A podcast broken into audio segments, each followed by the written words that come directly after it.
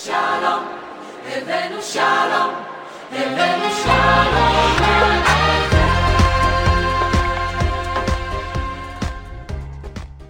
Ya, selamat pagi, kembali bersama Good News Radio. Salam sehat untuk semua sahabat pendengar. Puji Tuhan. Pagi ini kita kembali dengan acara orkestra, obrol ringan seputar kesehatan dan kesejahteraan kita. Tentu saja kita akan ditemani oleh host tercinta kita, Pastor Yakub Ja. Selamat pagi, Pastor Yakub. Ya, selamat pagi Pak Yusak, selamat pagi sobat Good News dimanapun berada. Haleluya, puji Tuhan.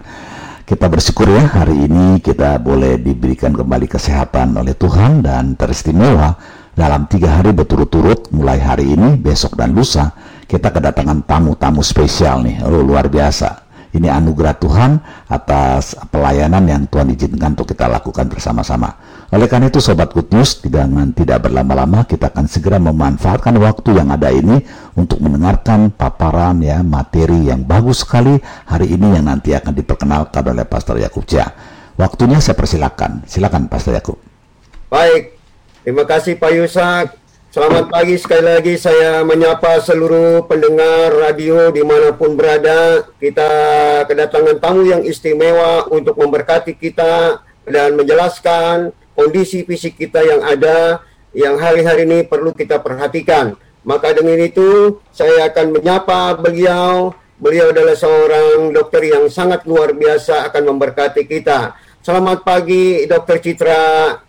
Selamat pagi Pendeta Yakub. Iya, bagaimana kabarnya dokter? Kalian semua di seluruh Indonesia dan di luar mungkin ya, nggak tahu juga. Iya, bagaimana uh, kabarnya dokter? Baik, terima kasih, puji Tuhan. Iya, anak-anak dan suami sehat ya? Sehat, puji Tuhan. Dokter, boleh saya minta dokter menjelaskan nama lengkap kepada pendengar radio? Silakan dokter, kenalkan nama lengkapnya. Ya, saya dipanggil Dokter Citra. E, nama lengkapnya sih Teresia Citra Ningtyas. Ya. Kalau mau tahu sedikit lebih tentang saya, bisa lihat di website saya d r citra dot wicaksana dot org. Di situ saya jelaskan apa saja yang saya lakukan ya. Karena saya selain psikiater, saya juga dosen di U K R I D A, Universitas Kristen Krida Wacana. Saya juga edukator P R H. Nah, nanti mungkin sambil kita ngobrol-ngobrol, kita supaya lebih tahu ya apa itu um, uh, yang itu apa yang yang namanya P R H itu apa juga nanti akan saya jelaskan juga. Ya, jadi untuk pendengar sekalian sekali lagi uh, bisa dilihat uh, website saya di d r citra dot wicaksana dot org. Ya, baik.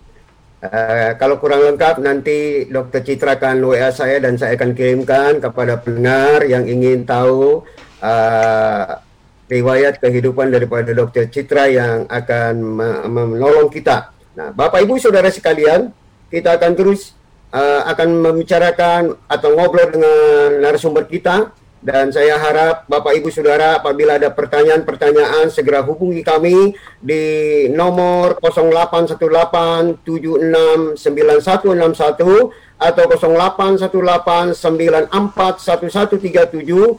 Untuk Bapak Ibu boleh mempertanya mau bertanya silakan kepada narasumber kita yang akan menolong kita. Dokter Citra, ya. Dokter spesialisnya apa ya? Boleh kita tahu? Oh ya. Jadi saya, um, ya kalau background pendidikan ya, tadi saya belum sharing. Saya uh, uh, dokter umum, pertamanya dari U I, kemudian saya mengambil uh, spesialis kedokteran jiwa. Ya, kedokteran jiwa itu psikiatri, kita sebutnya, dari U I juga. Selain itu saya ngambil master Women's Health, kesehatan perempuan di University of Melbourne. Lalu P H D dalam bidang kesehatan jiwa juga, tentang kesehatan jiwa dalam kondisi bencana ya, disaster mental health di Australian National University. Puji Tuhan dapat uh, beasiswa bisa uh, studi ke sana ya. Sebetulnya saya studi itu sebelum saya mengambil uh, psikiatri ya. Uh, lalu kemudian seperti yang tadi saya bilang, saya juga edukator P R H. P R H itu singkatannya dari bahasa Prancis, makanya P R H. Ya, tapi kalau dalam bahasa Inggrisnya personality and human relations, ya. Jadi artinya kepribadian dan relasi antar manusia. Itu satu pendekatan untuk pengembangan diri, ya, yang uh, sangat bermanfaat. Uh, bagi saya, saya awalnya peserta dulu waktu saya masih mahasiswa kedokteran. Lama-kelamaan setelah saya jalan-jalan tuh jadi uh, uh, apa uh, melanjutkan pendidikan dan lain-lain, saya temukan kok Uh, itu yang paling membantu, sehingga saya akhirnya mengambil lisensi uh, uh, aslinya dari Perancis, tapi saya tidak harus ke Perancis untuk mengambil lisensi itu. Uh, um, saya mengambil lisensinya uh, di Indonesia, kemudian uh, sehingga saya bisa memberikan juga untuk uh, sebagai edukator P R H. Untuk informasi itu ada dari website saya juga, atau websitenya sendiri uh, p r h strip indonesia dot org, ya. Saya sharing juga nih um, website-websitenya supaya uh, pendengar yang ingin informasi lebih lanjut bisa, ya. Jadi nanti mungkin bisa di-sharing juga di radionya supaya uh, yang, yang membutuhkan informasi dalam hal itu bisa mendapatkannya. Dokter, boleh saya tahu dokter prakteknya di mana saja? Oh iya, uh, saya praktek uh, di satu tempat di Ciputra Medical Center. Ciputra Medical Center yang posisinya di Casablanca, ya, di mall, di di Lotte Shopping Avenue, lantai lima itu ada satu klinik. Tapi berhubung pandemi, saya eh, konsultasinya online, ya. Dengan gitu lebih aman dan lebih nyaman, tapi eh, juga um, eh, tanpa harus tutup ini, ya. Uh, karena kan uh, jadi bisa lebih dekat, ya, bisa lebih kelihatan lah, ya, ekspresi wajah, dan uh, jadi uh, nyaman di rumah masing-masing, jadi bisa ada kehangatan di situ juga. Nah, jadi um, apa uh, itu informasinya ada juga di website saya maupun di website Ciputra, ya, kalau misalnya mau ke Ciputra Medical Center gitu, di, di, saya di situ. Terima kasih.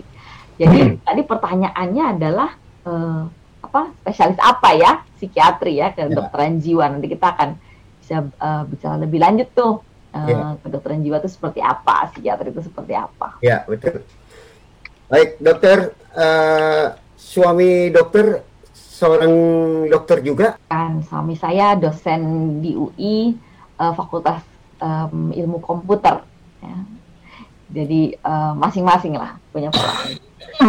Berarti lain jurusan ini, ya, dokter sama komputer, ya. Baik, uh, terima kasih buat penjelasan singkat perkenalan dokter Citra bersama kita pada hari ini, dan terima kasih sekali lagi untuk penjelasan yang sangat luar biasa. Nah, Bapak Ibu Saudara sekalian, kita rehat sejenak untuk mendengarkan sebuah lagu sebelum kita akan menjelaskan uh, apa itu Uh, psikiatri dengan psikolog, ya, yang akan dijelaskan oleh dokter buat kita semua.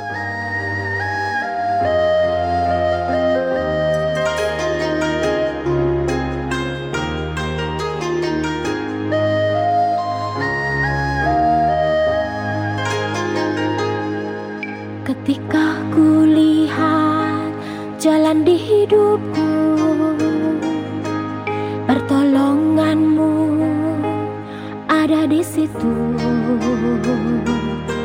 Saat terjatuh, tersungkur, tak berdaya, kau selalu beriku pertolongan.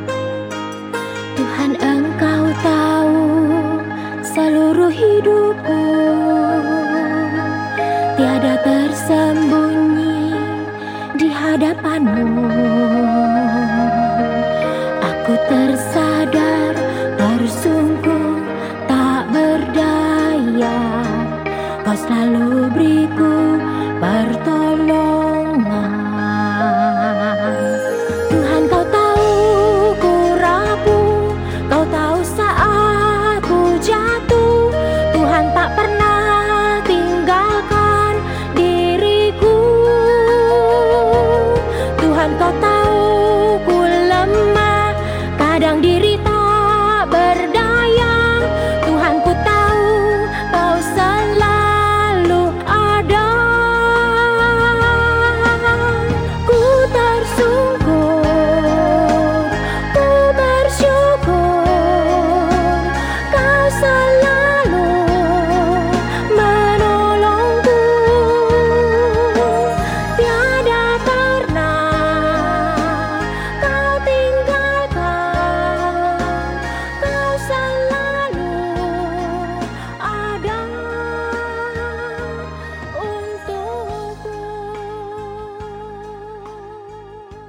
Baik, saya langsung saja kepada Dokter Citra yang saat ini sudah ada bersama kita. Dokter Citra, boleh jelaskan apa bedanya uh, psikiatri dengan psikolog?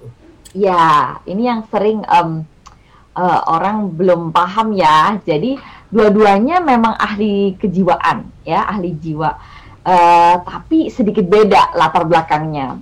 Jadi kalau psikiatri, ya, psikiatri itu atau psikiater ya orangnya, itu latar belakangnya kedokteran.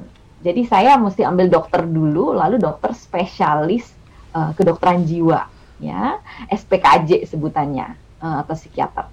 Sedangkan kalau psikolog itu datangnya dari sarjana psikologi, ya, sarjana psikologi kemudian mengambil profesi yang namanya psikolog.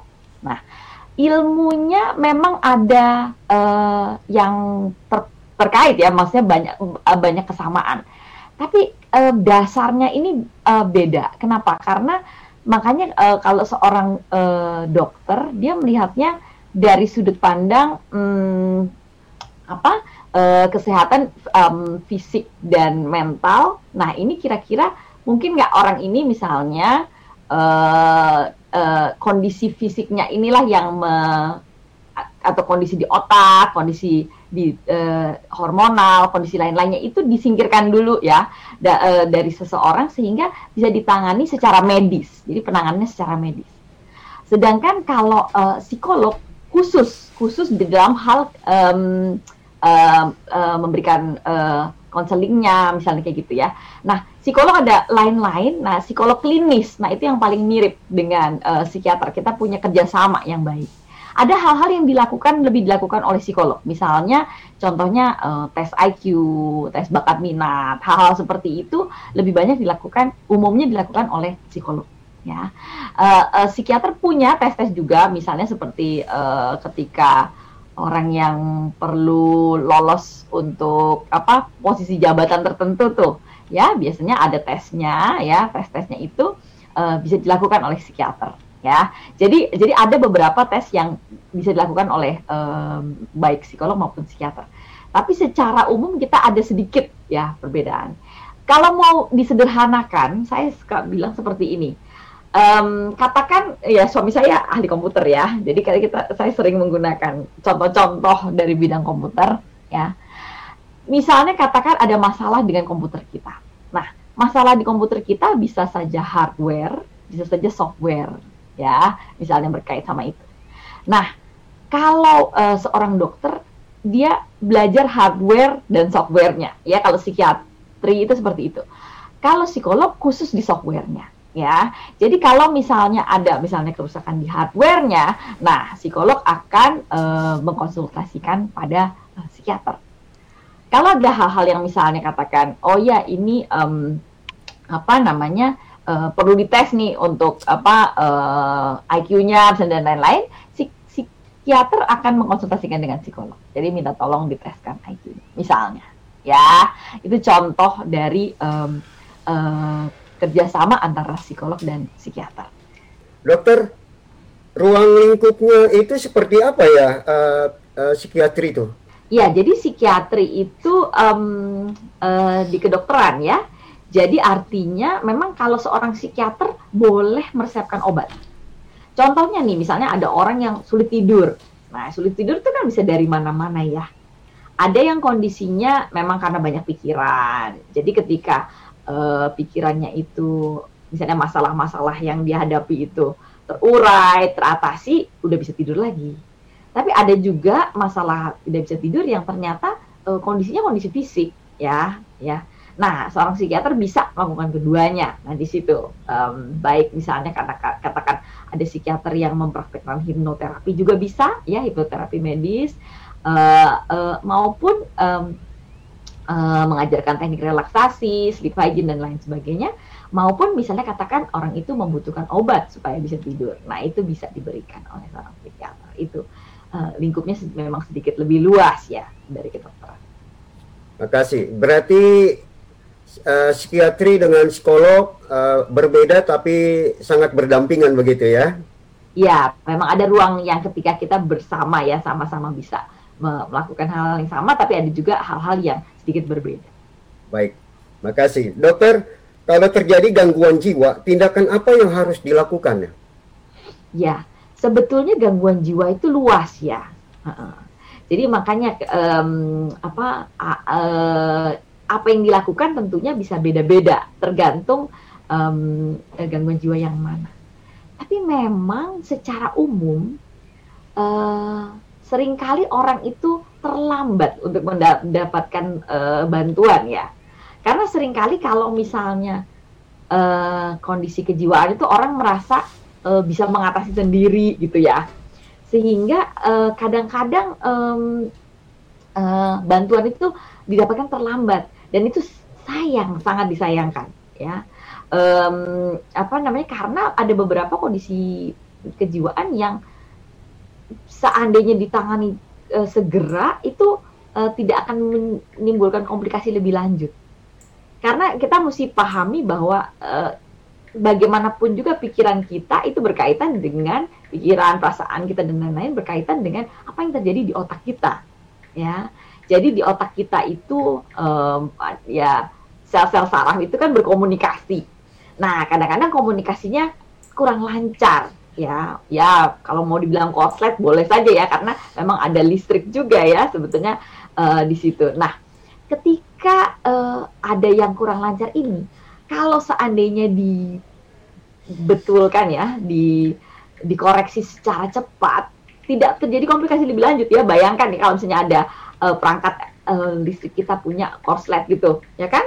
Kita tentunya ingin cepat-cepat, ya kan? Cepat-cepat dibetulkan sebelum uh, kerusakannya lebih lanjut. Nah ini yang kadang-kadang um, orang terlambat.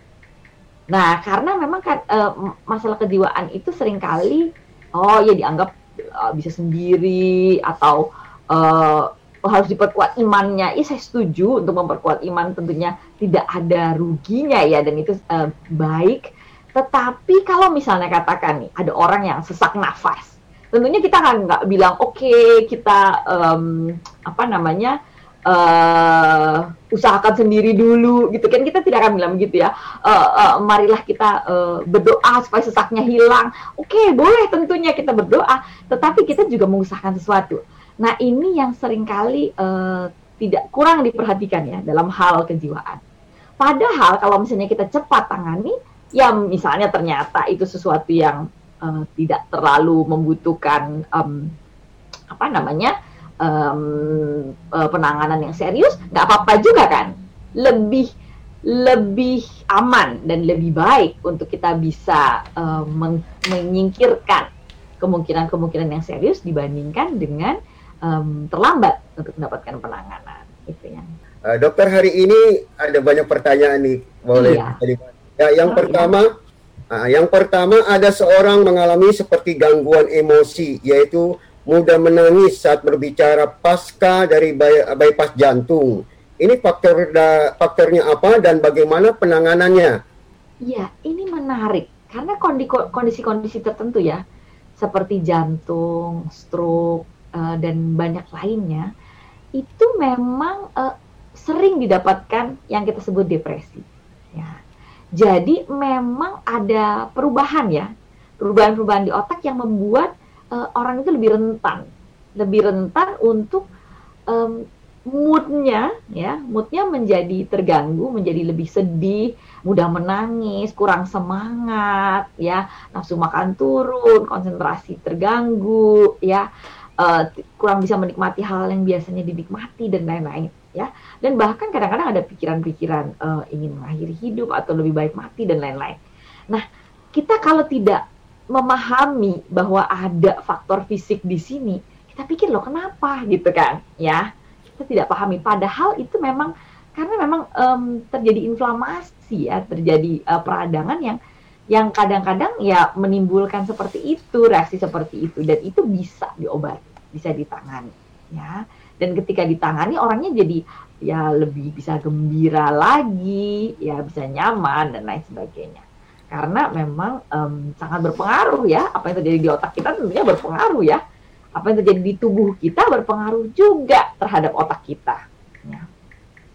Jadi seperti itu, itu bisa salah satunya yang mesti disingkirkan kemungkinannya, itu dulu pertama. Baru setelah itu kita akan melihat apakah ada faktor-faktor lain, ya. Misalnya ya e, bagaimanapun juga operasi besar seperti itu e, mendekatkan seseorang pada e, risiko kehilangan nyawanya atau risiko apa kehilangan hal-hal yang dipikirkan atau pengalaman yang kurang menyenangkan, misalnya ya e, tidak mudah ya. Jadi, nah itu yang e, juga bisa dieksplorasi. Tapi awal tapi paling umum, memang banyak sekali soalnya yang mengalami depresi pada kondisi-kondisi um, fisik seperti tadi. Iya, dokter, ini ada pertanyaan di di chat kita, ya. Iya. Yang pertama pertanyaan datang dari Dokter Megawati. Uh, beliau bertanya seperti ini. Di masa pandemi ini banyak nakes yang stres atau parno jika bertugas karena melihat situasi sekarang banyak masyarakat yang mengikuti Uh, protokol kesehatan lima M bukan karena kesadarannya tetapi karena takut dihukum atau takut dengan alas atasan atau H R D jika di kantor. Yang ingin ditanyakan, adakah kiat untuk menghilangkan stres yang bisa menimbulkan di setiap nakes yang mau? Sebentar ya. Iya, jadi memang saya bisa baca juga sih. Iya, ya, ya. Silakan ya, dokter. Uh, jadi pada Um, stres yang timbul pada tenaga kesehatannya, ya memang berat ya. Memang pertama e, kenyataannya bahwa e, tugas e, petugas kesehatan di Indonesia e, berkaitan dengan pandemi ini, dengan adanya e, covid sembilan belas ini tidak mudah. Itu satu. Jadi kita um, apresiasi dulu ya, kita um, kita terima, kita uh, hargai bahwa memang nggak mudah, ya.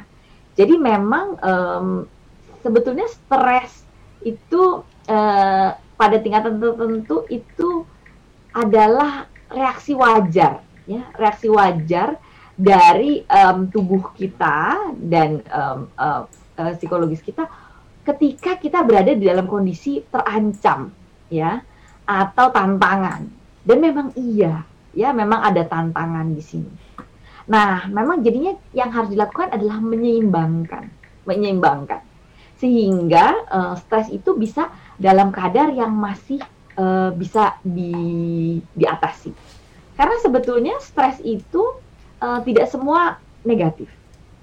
Ada yang kita sebut eustress, ya, eustress, ya. Ada videonya di website saya, kalau misalnya mau dilihat, saya bicarakan sedikit di situ. Boleh.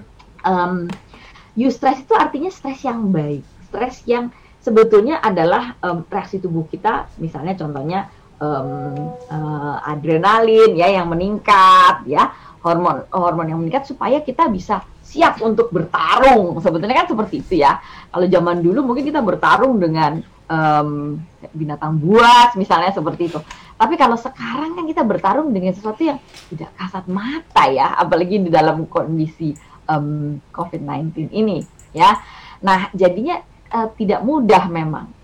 Nah, uh, support memang diperlukan ya. Diperlukan support untuk tenaga kesehatan untuk bisa menyeimbangkan ini, untuk menyampaikan perasaannya, untuk mengolah itu dan uh, membutuhkan ruang-ruang uh, tenang ya. Ruang-ruang tenang itu bukan hanya ruang secara fisik, tapi juga ruang batin dan waktu yang ketika tidak harus memikirkan um, pandemik terus atau tugasnya, ya.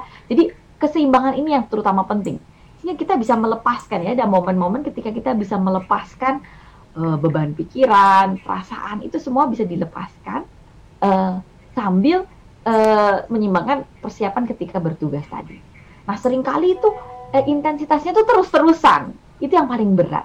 Ketika terus-terusan, wah kita lihat mana um, apa kolega ya, teman sejawat ada yang um, kehilangan nyawanya, memang banyak ya, ada lebih dari tiga ratus dokter di Indonesia yang sudah um, uh, wafat ya, di ya kita bisa sebut medan pertempuran ya sebetulnya.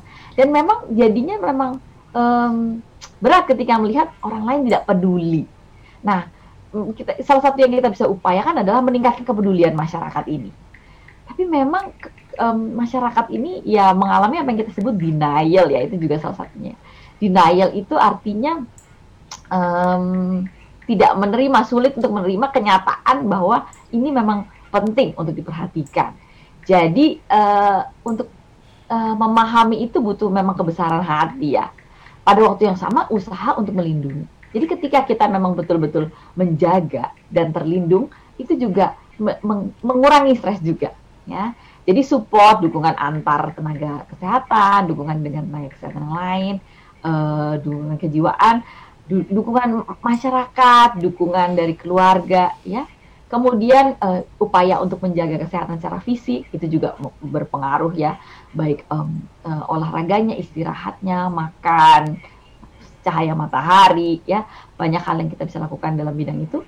Terus kemudian ya memahami tentang bagaimana menyeimbangkan tadi ya, antara lain membatasi berita atau akses ke sosial media itu juga penting supaya uh, mengurangi ya, mengurangi dosis ibaratnya. dosis um, ketegangan yang terus meningkatkan stres tadi ya. Memang tidak mudah ya, jadi uh, kita mesti saling mendukung dalam hal ini ya. Baik, sebelum pertanyaan-pertanyaan yang ada di chat, ini ada pertanyaan di handphone saya. Dokter, ini menyambung pertanyaan yang tadi, orang yang selesai bypass jantung, penanganannya ke psikiatri atau ke psikolog? Ya. Kalau yang sudah uh, seperti ini um, disarankan untuk langsung ke psikiater, ya. Jadi uh, uh, kapan kita ke psikiater dan kapan kita ke psikolog? Itu mungkin pertanyaan yang baik ya. ya. Nah, untuk hal-hal seperti misalnya uh, anak saya mau masuk jurusan apa, nah itu jelas ke psikolog, ya. Untuk hal-hal yang kondisi ada kondisi fisiknya itu jelas ke psikiater, ya. Untuk hal-hal yang di tengah-tengah memang ini kadang-kadang um, sulit, sulit untuk um, dinilai yang mana ya. Tetapi untuk um, e, diketahui banyak kondisi seperti e, rasa murung atau bahkan um, tindakan perilaku yang uh, kurang um, tidak biasa ya, seperti itu, atau pengalaman-pengalaman di pikiran yang tidak biasa, kecemasan dan lain-lain itu bisa ditangani um, oleh uh, psikiater uh, secara medis ya, dengan pengobatan um, deng- maupun um, ada bagian yang bisa psikoterapi. Nah, kalau ragu-ragu memang ya kita uh, biasanya kita singkirkan kondisi fisiknya dulu ya, itu yang kita bisa lakukan. Tapi ya bisa saja sih dari psikolog terus nanti akan dirujuk ke psikiater, karena kita saling kerjasama ya, dia akan dirujuk ke psikiater kalau memang dibutuhkan. Ya, tapi kurang lebih seperti itu. Kalau misalnya udah jelas ada kondisi penyakit fisiknya juga penyerta ya, karena banyak ada kondisi misalnya autoimun ya, kondisi um, uh, misalnya H I V juga, dan uh, banyak kondisi yang ke ke uh, mengganggu juga ya pikiran dan mood uh, mood um, yang bisa ditangani secara medis. Nah, itu seperti itu. Kurang ya. Lebih. Terima kasih buat penjelasannya. Uh, pertanyaan yang kedua, apa yang disebut dalam ilmu kedokteran orang yang memiliki rasa takut akan alat suntik, lalu penanganannya bagaimana? Oke, okay. Kalau takut terhadap alat suntik itu banyak ya, orang banyak yang mengalami ketakutan itu ya. Jadi kalau ketakutan saja ya itu belum kita sebut sebagai suatu misalnya fobia gitu ya, belum tentu ya, ya belum tentu, karena uh, ada ketentuannya kapan sesuatu itu jadi fobia ya. E, kalau misalnya e, seberapa mengganggu sebetulnya kondisi takut alat suntik ini ya. Misalnya dikatakan orang itu perlu e, tes ya, ambil darah misalnya, terus kemudian e, takut dengan alat suntik ya, kadang-kadang ada teknik-teknik relaksasi ya. Bahkan kalau misalnya sangat dibutuhkan e, ada obat juga untuk e, menenangkan orang itu ketika melakukan prosedur tersebut, contohnya ya. Jadi eh, jadi um, kita eh, kita lihat situasinya, sikonnya ya, um, untuk masing-masing kondisi. Jadi kita tidak bisa pukul rata ya.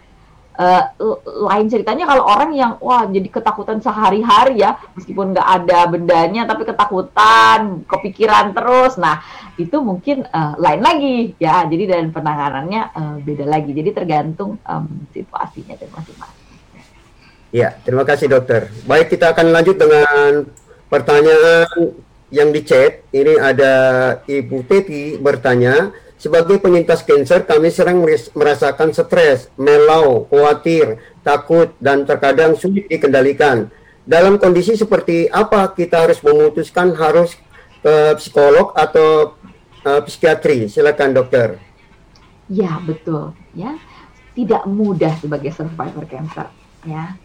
Nah, um, wajar sebetulnya sebagian dari perasaan yang dialami ya, karena kan kadang-kadang um, karena ini kan kondisi besar ya, ini kondisi besar, kondisi yang bisa mengancam kehidupan, sehingga uh, tentunya um, perasaannya juga besar. Tapi selain itu juga uh, kanker termasuk kondisi fisik ya, yang kondisi fisiknya juga bisa nih yang menyebabkan uh, gangguan pada mood itu ya.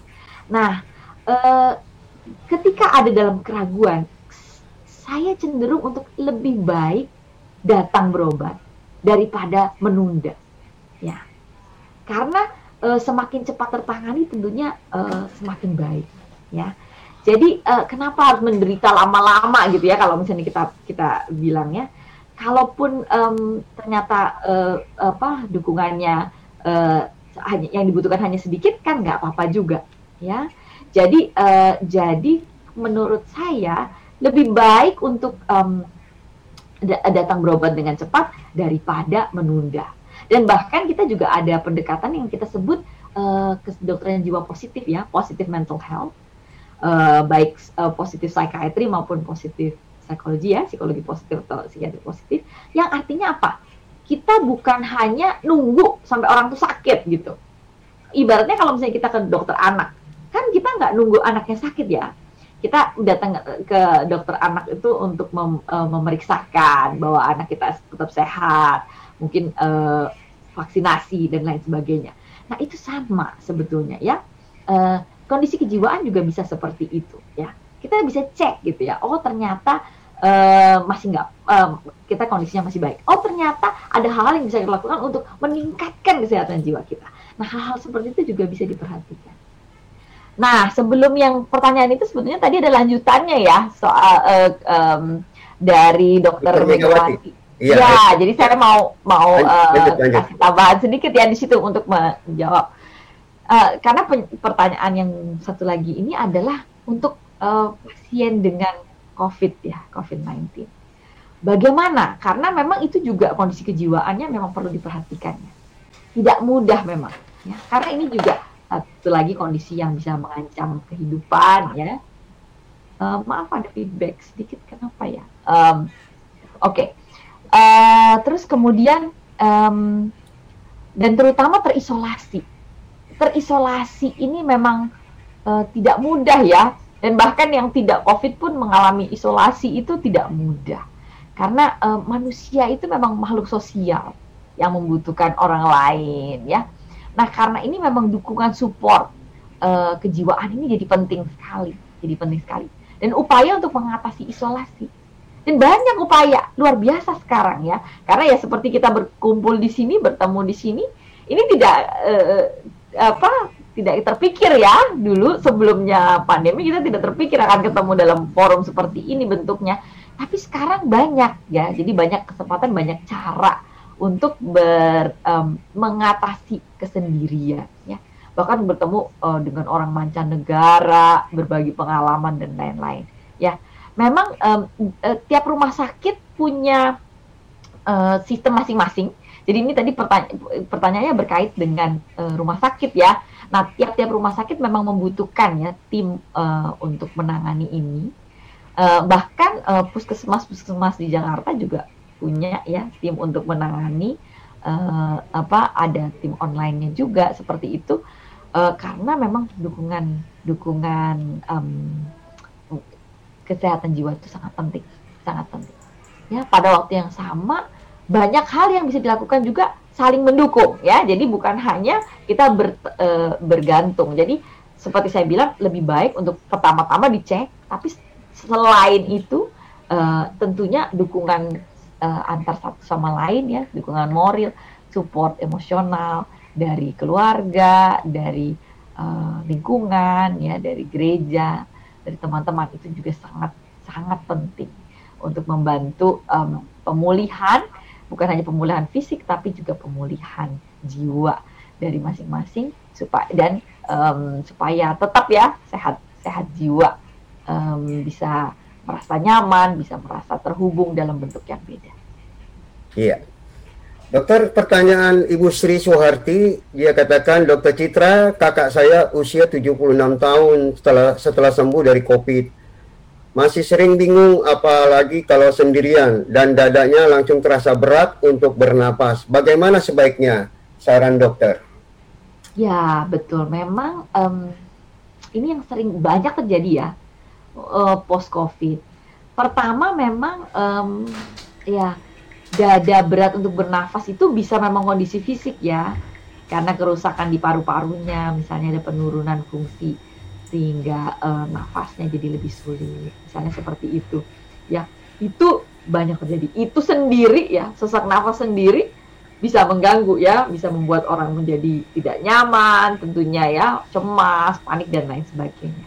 Lalu selain itu COVID juga ya, penelitiannya menunjukkan meningkatkan memang um, resiko untuk um, uh, gejala gangguan yang di, berkaitan dengan kejiwaan ya. Jadi uh, kebingungan, uh, rasa cemas, rasa tidak nyaman itu banyak ditemukan memang uh, post COVID. Jadi sebagian dari kondisi itu adalah kondisi fisik ya, dan sebagian lagi adalah kondisi uh, psikologis karena apa yang telah dialami. Jadi dua-duanya memang ada gitu ya.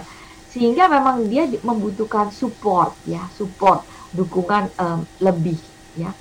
Nah, untuk nafas ada teknik-teknik relaksasi yang bisa mem- mem- diperhatikan berkaitan dengan nafas. Dan kadang-kadang ya untuk kondisi tertentu pengobatan juga bisa membantu ya. Jadi tergantung ya, tergantung situasinya.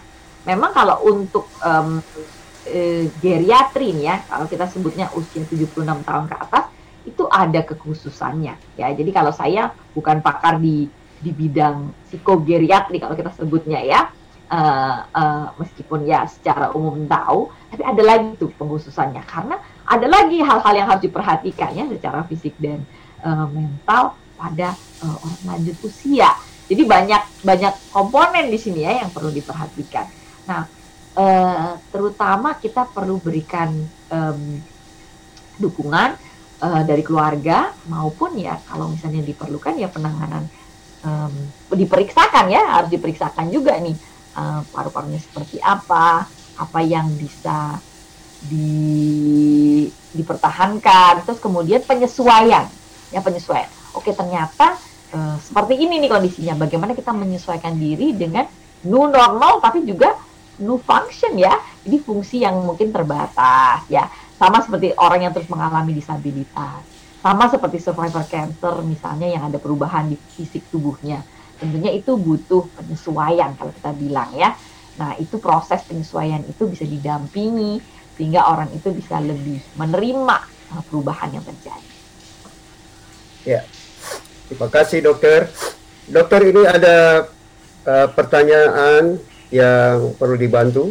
Masa kecil sering diajak orang tua suntik vitamin, tambah darah. Tapi setelah dewasa, uh, menambah ketakutan dengan namanya alat suntik atau jarum suntik. Dan timbul panas dingin kalau mendengar uh, alat suntik. Bagaimana cara menanganinya, dokter?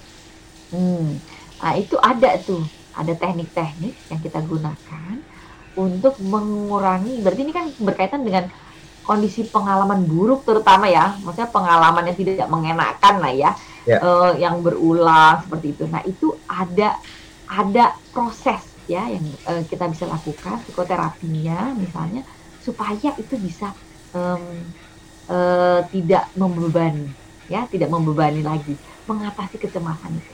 Itu ada ya, ada teknik-tekniknya uh, di psikiatri.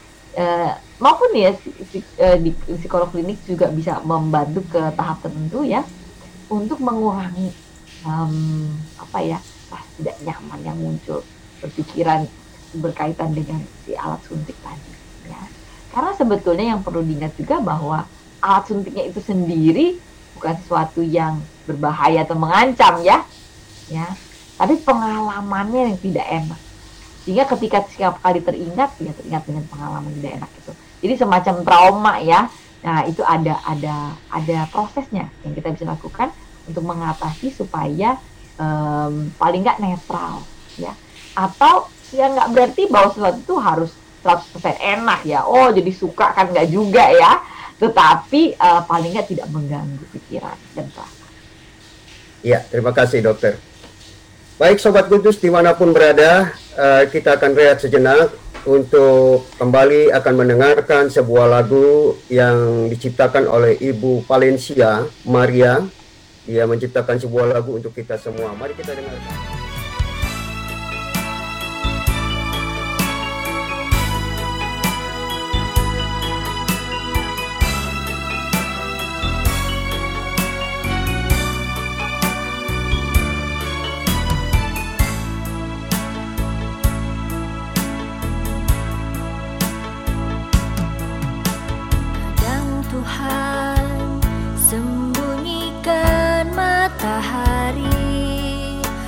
Petir dan hujan yang terjadi, ku tanya mengapa,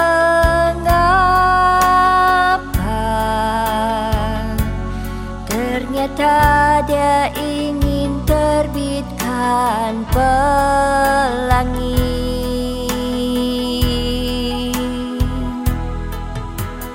Kadang doa tiada dikabulkan, walaupun itu baik menurut kita. Ku tanya mengapa, rencanaku bukanlah rencanamu.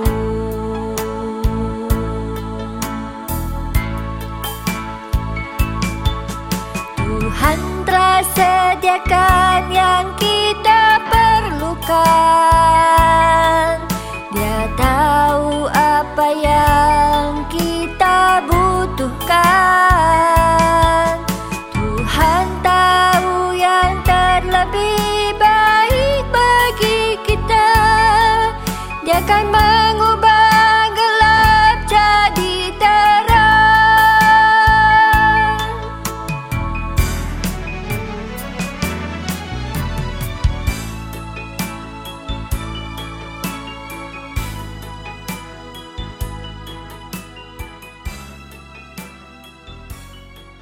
Kita kembali masih tetap bersama dengan dokter Citra yang akan menemani kita satu jam dari jam tujuh sampai jam delapan ini untuk kita mendengarkan stres kenapa tidak ke dokter jiwa. Dokter Citra, boleh jelaskan apa yang dimaksud uh, stigma gangguan jiwa? Terus yang kedua, stres itu bisa disembuhkan tidak dokter? Ya, pertama, ya gangguan jiwa itu orang pikir gangguan jiwa, kadang-kadang yang muncul di pikiran itu langsung, wah, orang gila gitu ya. Ada istilah yang dianggap um, seperti itu ya. Kita sebetulnya tidak gunakan istilah itu. Kenapa? Karena kalau kita bicara tentang uh, gangguan jiwa, kita bicara semua hal yang bisa mengganggu fungsi pikiran dan perasaan ya. Nah, seperti tadi disampaikan, kadang-kadang kita kurang semangat ya. Kita Uh, sulit berkegiatan, misalnya seperti itu ya. Nah, kalau sudah sampai mengganggu fungsi, itu kita kita sebut gangguan jiwa. Kan nggak berarti bahwa kita uh, tidak bisa um, apa sama sekali me- mengontrol diri kita, nggak seperti itu ya. Sehingga kadang-kadang uh, uh, muncul yang namanya stigma. Yang menarik, stigma itu datang dari kata sama dengan stigmata ya. Stigmata pada uh, luka uh, Tuhan Yesus ya. Um, jadi itu artinya apa? Tanda, tanda ya, tanda yang kayaknya buruk gitu, ya. Jadi tapi sebetulnya kalau kita lihat itu kan sesuatu yang um, ha, apa? Harusnya kita justru me, menunjukkan kepedulian, ya. Jadi ini teramat disayangkan bahwa orang itu udah uh, apa ya, uh, pikirannya buruk duluan gitu ya, ya. Sampai-sampai orang tuh sulit untuk bicara, untuk menyampaikan. Misalnya, aduh saya kenapa ya kok saya eh, uring-uringan, rasanya um, kurang semangat, marah-marah, orang nggak berani untuk cerita. Misalnya katakan, iya saya pergi ke psikiater, saya dapat bantuan. Kadang-kadang orang takut gitu. Ya beda ya, misalnya katakan uh, pada kondisi kanker misalnya. Kan kita akan menyampaikan supaya kita bisa dapat support ya. Ketika menyampaikan dapat support, bukan terus dijauhi gitu ya misalnya, atau eh um, apa atau um, dipertanyakan, wah nanti dia nggak bisa gitu misalnya kayak gitu ya. Jadi stigma itu artinya apa? Uh, penil- per- uh, dinilai buruk sebetulnya. Nah itu yang kita mau atasi ya. Antara lain mungkin ya uh, bagi pendengar sesa- uh, di sini terutama itu yang perlu dilakukan supaya kita bisa saling mendukung. Jadi misalnya contohnya stigma itu seringkali jadi orang tuh aduh uh, nggak berani ke psikiater misalnya karena takut gitu, takut takut akan stigma itu misalnya, sehingga akhirnya nggak dapat gitu penanganan yang dibutuhkan, itu contohnya. Atau bahkan ada keluarga yang melarang keluarganya, aduh janganlah kalau psikiater, malah malah seperti itu ya. Stigma itu juga kadang-kadang berkaitan dengan pengobatannya, misalnya ada kondisi-kondisi tertentu yang membutuhkan pengobatan ya, seperti tadi saya bilang ya, ini kan ada masalah korset di di otak nih ya kan, tentunya ada hal-hal tertentu yang ketika diobati korslet itu teratasi kan, seperti itu. Terus oh nggak boleh, pertahankan aja korsletnya, kan aneh ya. Kita kan tentunya maunya ya supaya ya supaya dibetulkan dong, supaya fungsinya lancar kembali kan, seperti itu ya. Jadi kita mau mengubah ini, kita mau mengatasi si stigma ini. Kita mau membuat uh, ya kebangkitan baru ya dalam hal orang jadi lebih semangat untuk saling menolong, saling mendukung ya. Jadi kadang-kadang gitu di pekerjaan misalnya orang nggak berani bilang, waduh nanti saya um, apa uh, diberhentikan atau apa misalnya seperti itu ya, bahkan hingga diskriminasi. Tapi untungnya sekarang kepedulian mulai muncul ya, bahkan ada kantor-kantor yang lebih um, mendukung ya supaya uh, um, apa stafnya bisa mendapatkan dukungan yang sesuai karena tahu bahwa ini adalah masalah yang um, umum dan masalah yang perlu kita tangani bersama, kita perlu saling mendukung ya. Jadi kebalikan dari sisi stigma itu. Ya, itu sebetulnya yang kita maksud. Nah, kalau stres, kata stres itu sering digunakan untuk macam-macam ya, tadi seperti saya bilang ya. Jadi stres itu ada eustress juga, ada stres yang baik. Jadi bukan soal disembuhkan, tapi soal diseimbangkan. Sebenarnya itu intinya di situ. Tapi tentunya ya kita tidak mau ya mengalami distress atau yang kita sering sebut stres sehari-hari, itu adalah stres yang nggak enak tentunya ya, yang mengganggu dan lain-lain. Dan itu bisa diatasi, bisa di, dikelola kalau kita sebutnya ya, di, di manage, dikendalikan. Makanya kita sebut manajemen stres, ya, antara lain seperti itu, supaya uh, kita bisa tetap berfungsi dengan baik. Sebetulnya itu yang kita bersama lakukan. Ya. Dokter, depresi, cemas, apakah itu termasuk gangguan jiwa? Lalu cara pengobatannya seperti apa? Ya, jadi seperti tadi saya bilang, uh, gangguan jiwa itu adalah ketika fungsi ya pikiran, perasaan kita terganggu sehingga kita sulit untuk melakukan hal yang biasanya kita bisa lakukan. Nah, ketika itu sudah seperti itu, itu bisa masuk ke dalam, itu dalam kategori gangguan jiwa itu luas jadinya ya. Jadi bukan hanya uh, uh, uh, gangguan berat yang uh, kadang-kadang dipikirkan dalam stigma tadi ya. Jadi iya, uh, depresi, cemas dan panik itu termasuk ya, gangguan cemas termasuk. Cemasan secara umum belum tentu ya, jadi tergantung ya, itu masuk ke dalam kondisi yang kita sebut gangguan jiwa. Tapi pada akhirnya mungkin tidak terlalu menekankan soal um, ini masuk kategori ini atau apa ya, tetapi melainkan bagaimana cara kita mengatasinya yang tadi ya, penanganannya seperti apa. Nah, penanganannya itu banyak, kita sebut ada yang kita sebut bio bio psikososial, spiritual, ya, biologis. Jadi ada penanganan secara biologis, ya, termasuk obat tapi tidak hanya obat, ya. Ada penanganan secara sosial, ya, um, yang kita berikan dukungan, ya, lingkungan, ya, baik dari gereja dan dan lain sebagainya, itu antara lain dari situ. Lalu kemudian ada juga dukungan psikologis, ya, ada teknik-tekniknya, ada psikoterapinya, ada penanganannya yang bisa kita lakukan. Dan yang terakhir adalah spiritual, yaitu tadi ya terutama ya, uh, ya masing-masing orang punya uh, caranya masing-masing ya, spiritualitas dan religiositasnya masing-masing ya, untuk membantu mendukung um, kondisi kejiwaan secara umum ya. Jadi itu antara lain penanganannya bisa dari sem- semua faktor itu. Dan ada juga yang um, ya secara obat, tapi tidak hanya itu. Ya, jadi ya memang harus saling melengkapi, itu saling memperkuat. Ya, baik dokter, karena ini waktu uh, sudah mau jam delapan, jadi kalau tidak keberatan kita akan sambung ke sesi kedua di hari yang lain.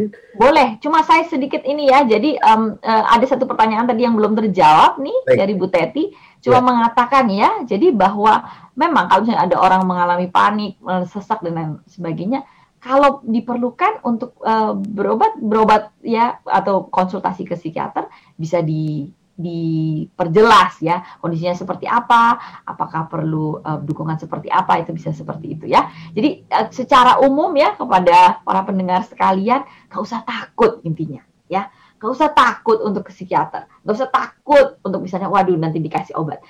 Karena itu akan bisa jadi bicarakan ya, seperti tadi saya bilang penanganannya ada empat pendekatan dan e, untuk masing-masing kita sesuaikan dengan kebutuhan dan kondisi masing-masing.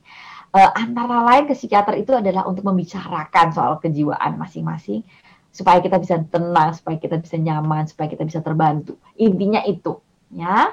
Jadi marilah kita saling mendukung dalam kondisi seperti ini, e, saling mendoakan, saling menghibur, dan saling mensupport dan mem- mendapatkan um, penanganan yang uh, dibutuhkan masing-masing.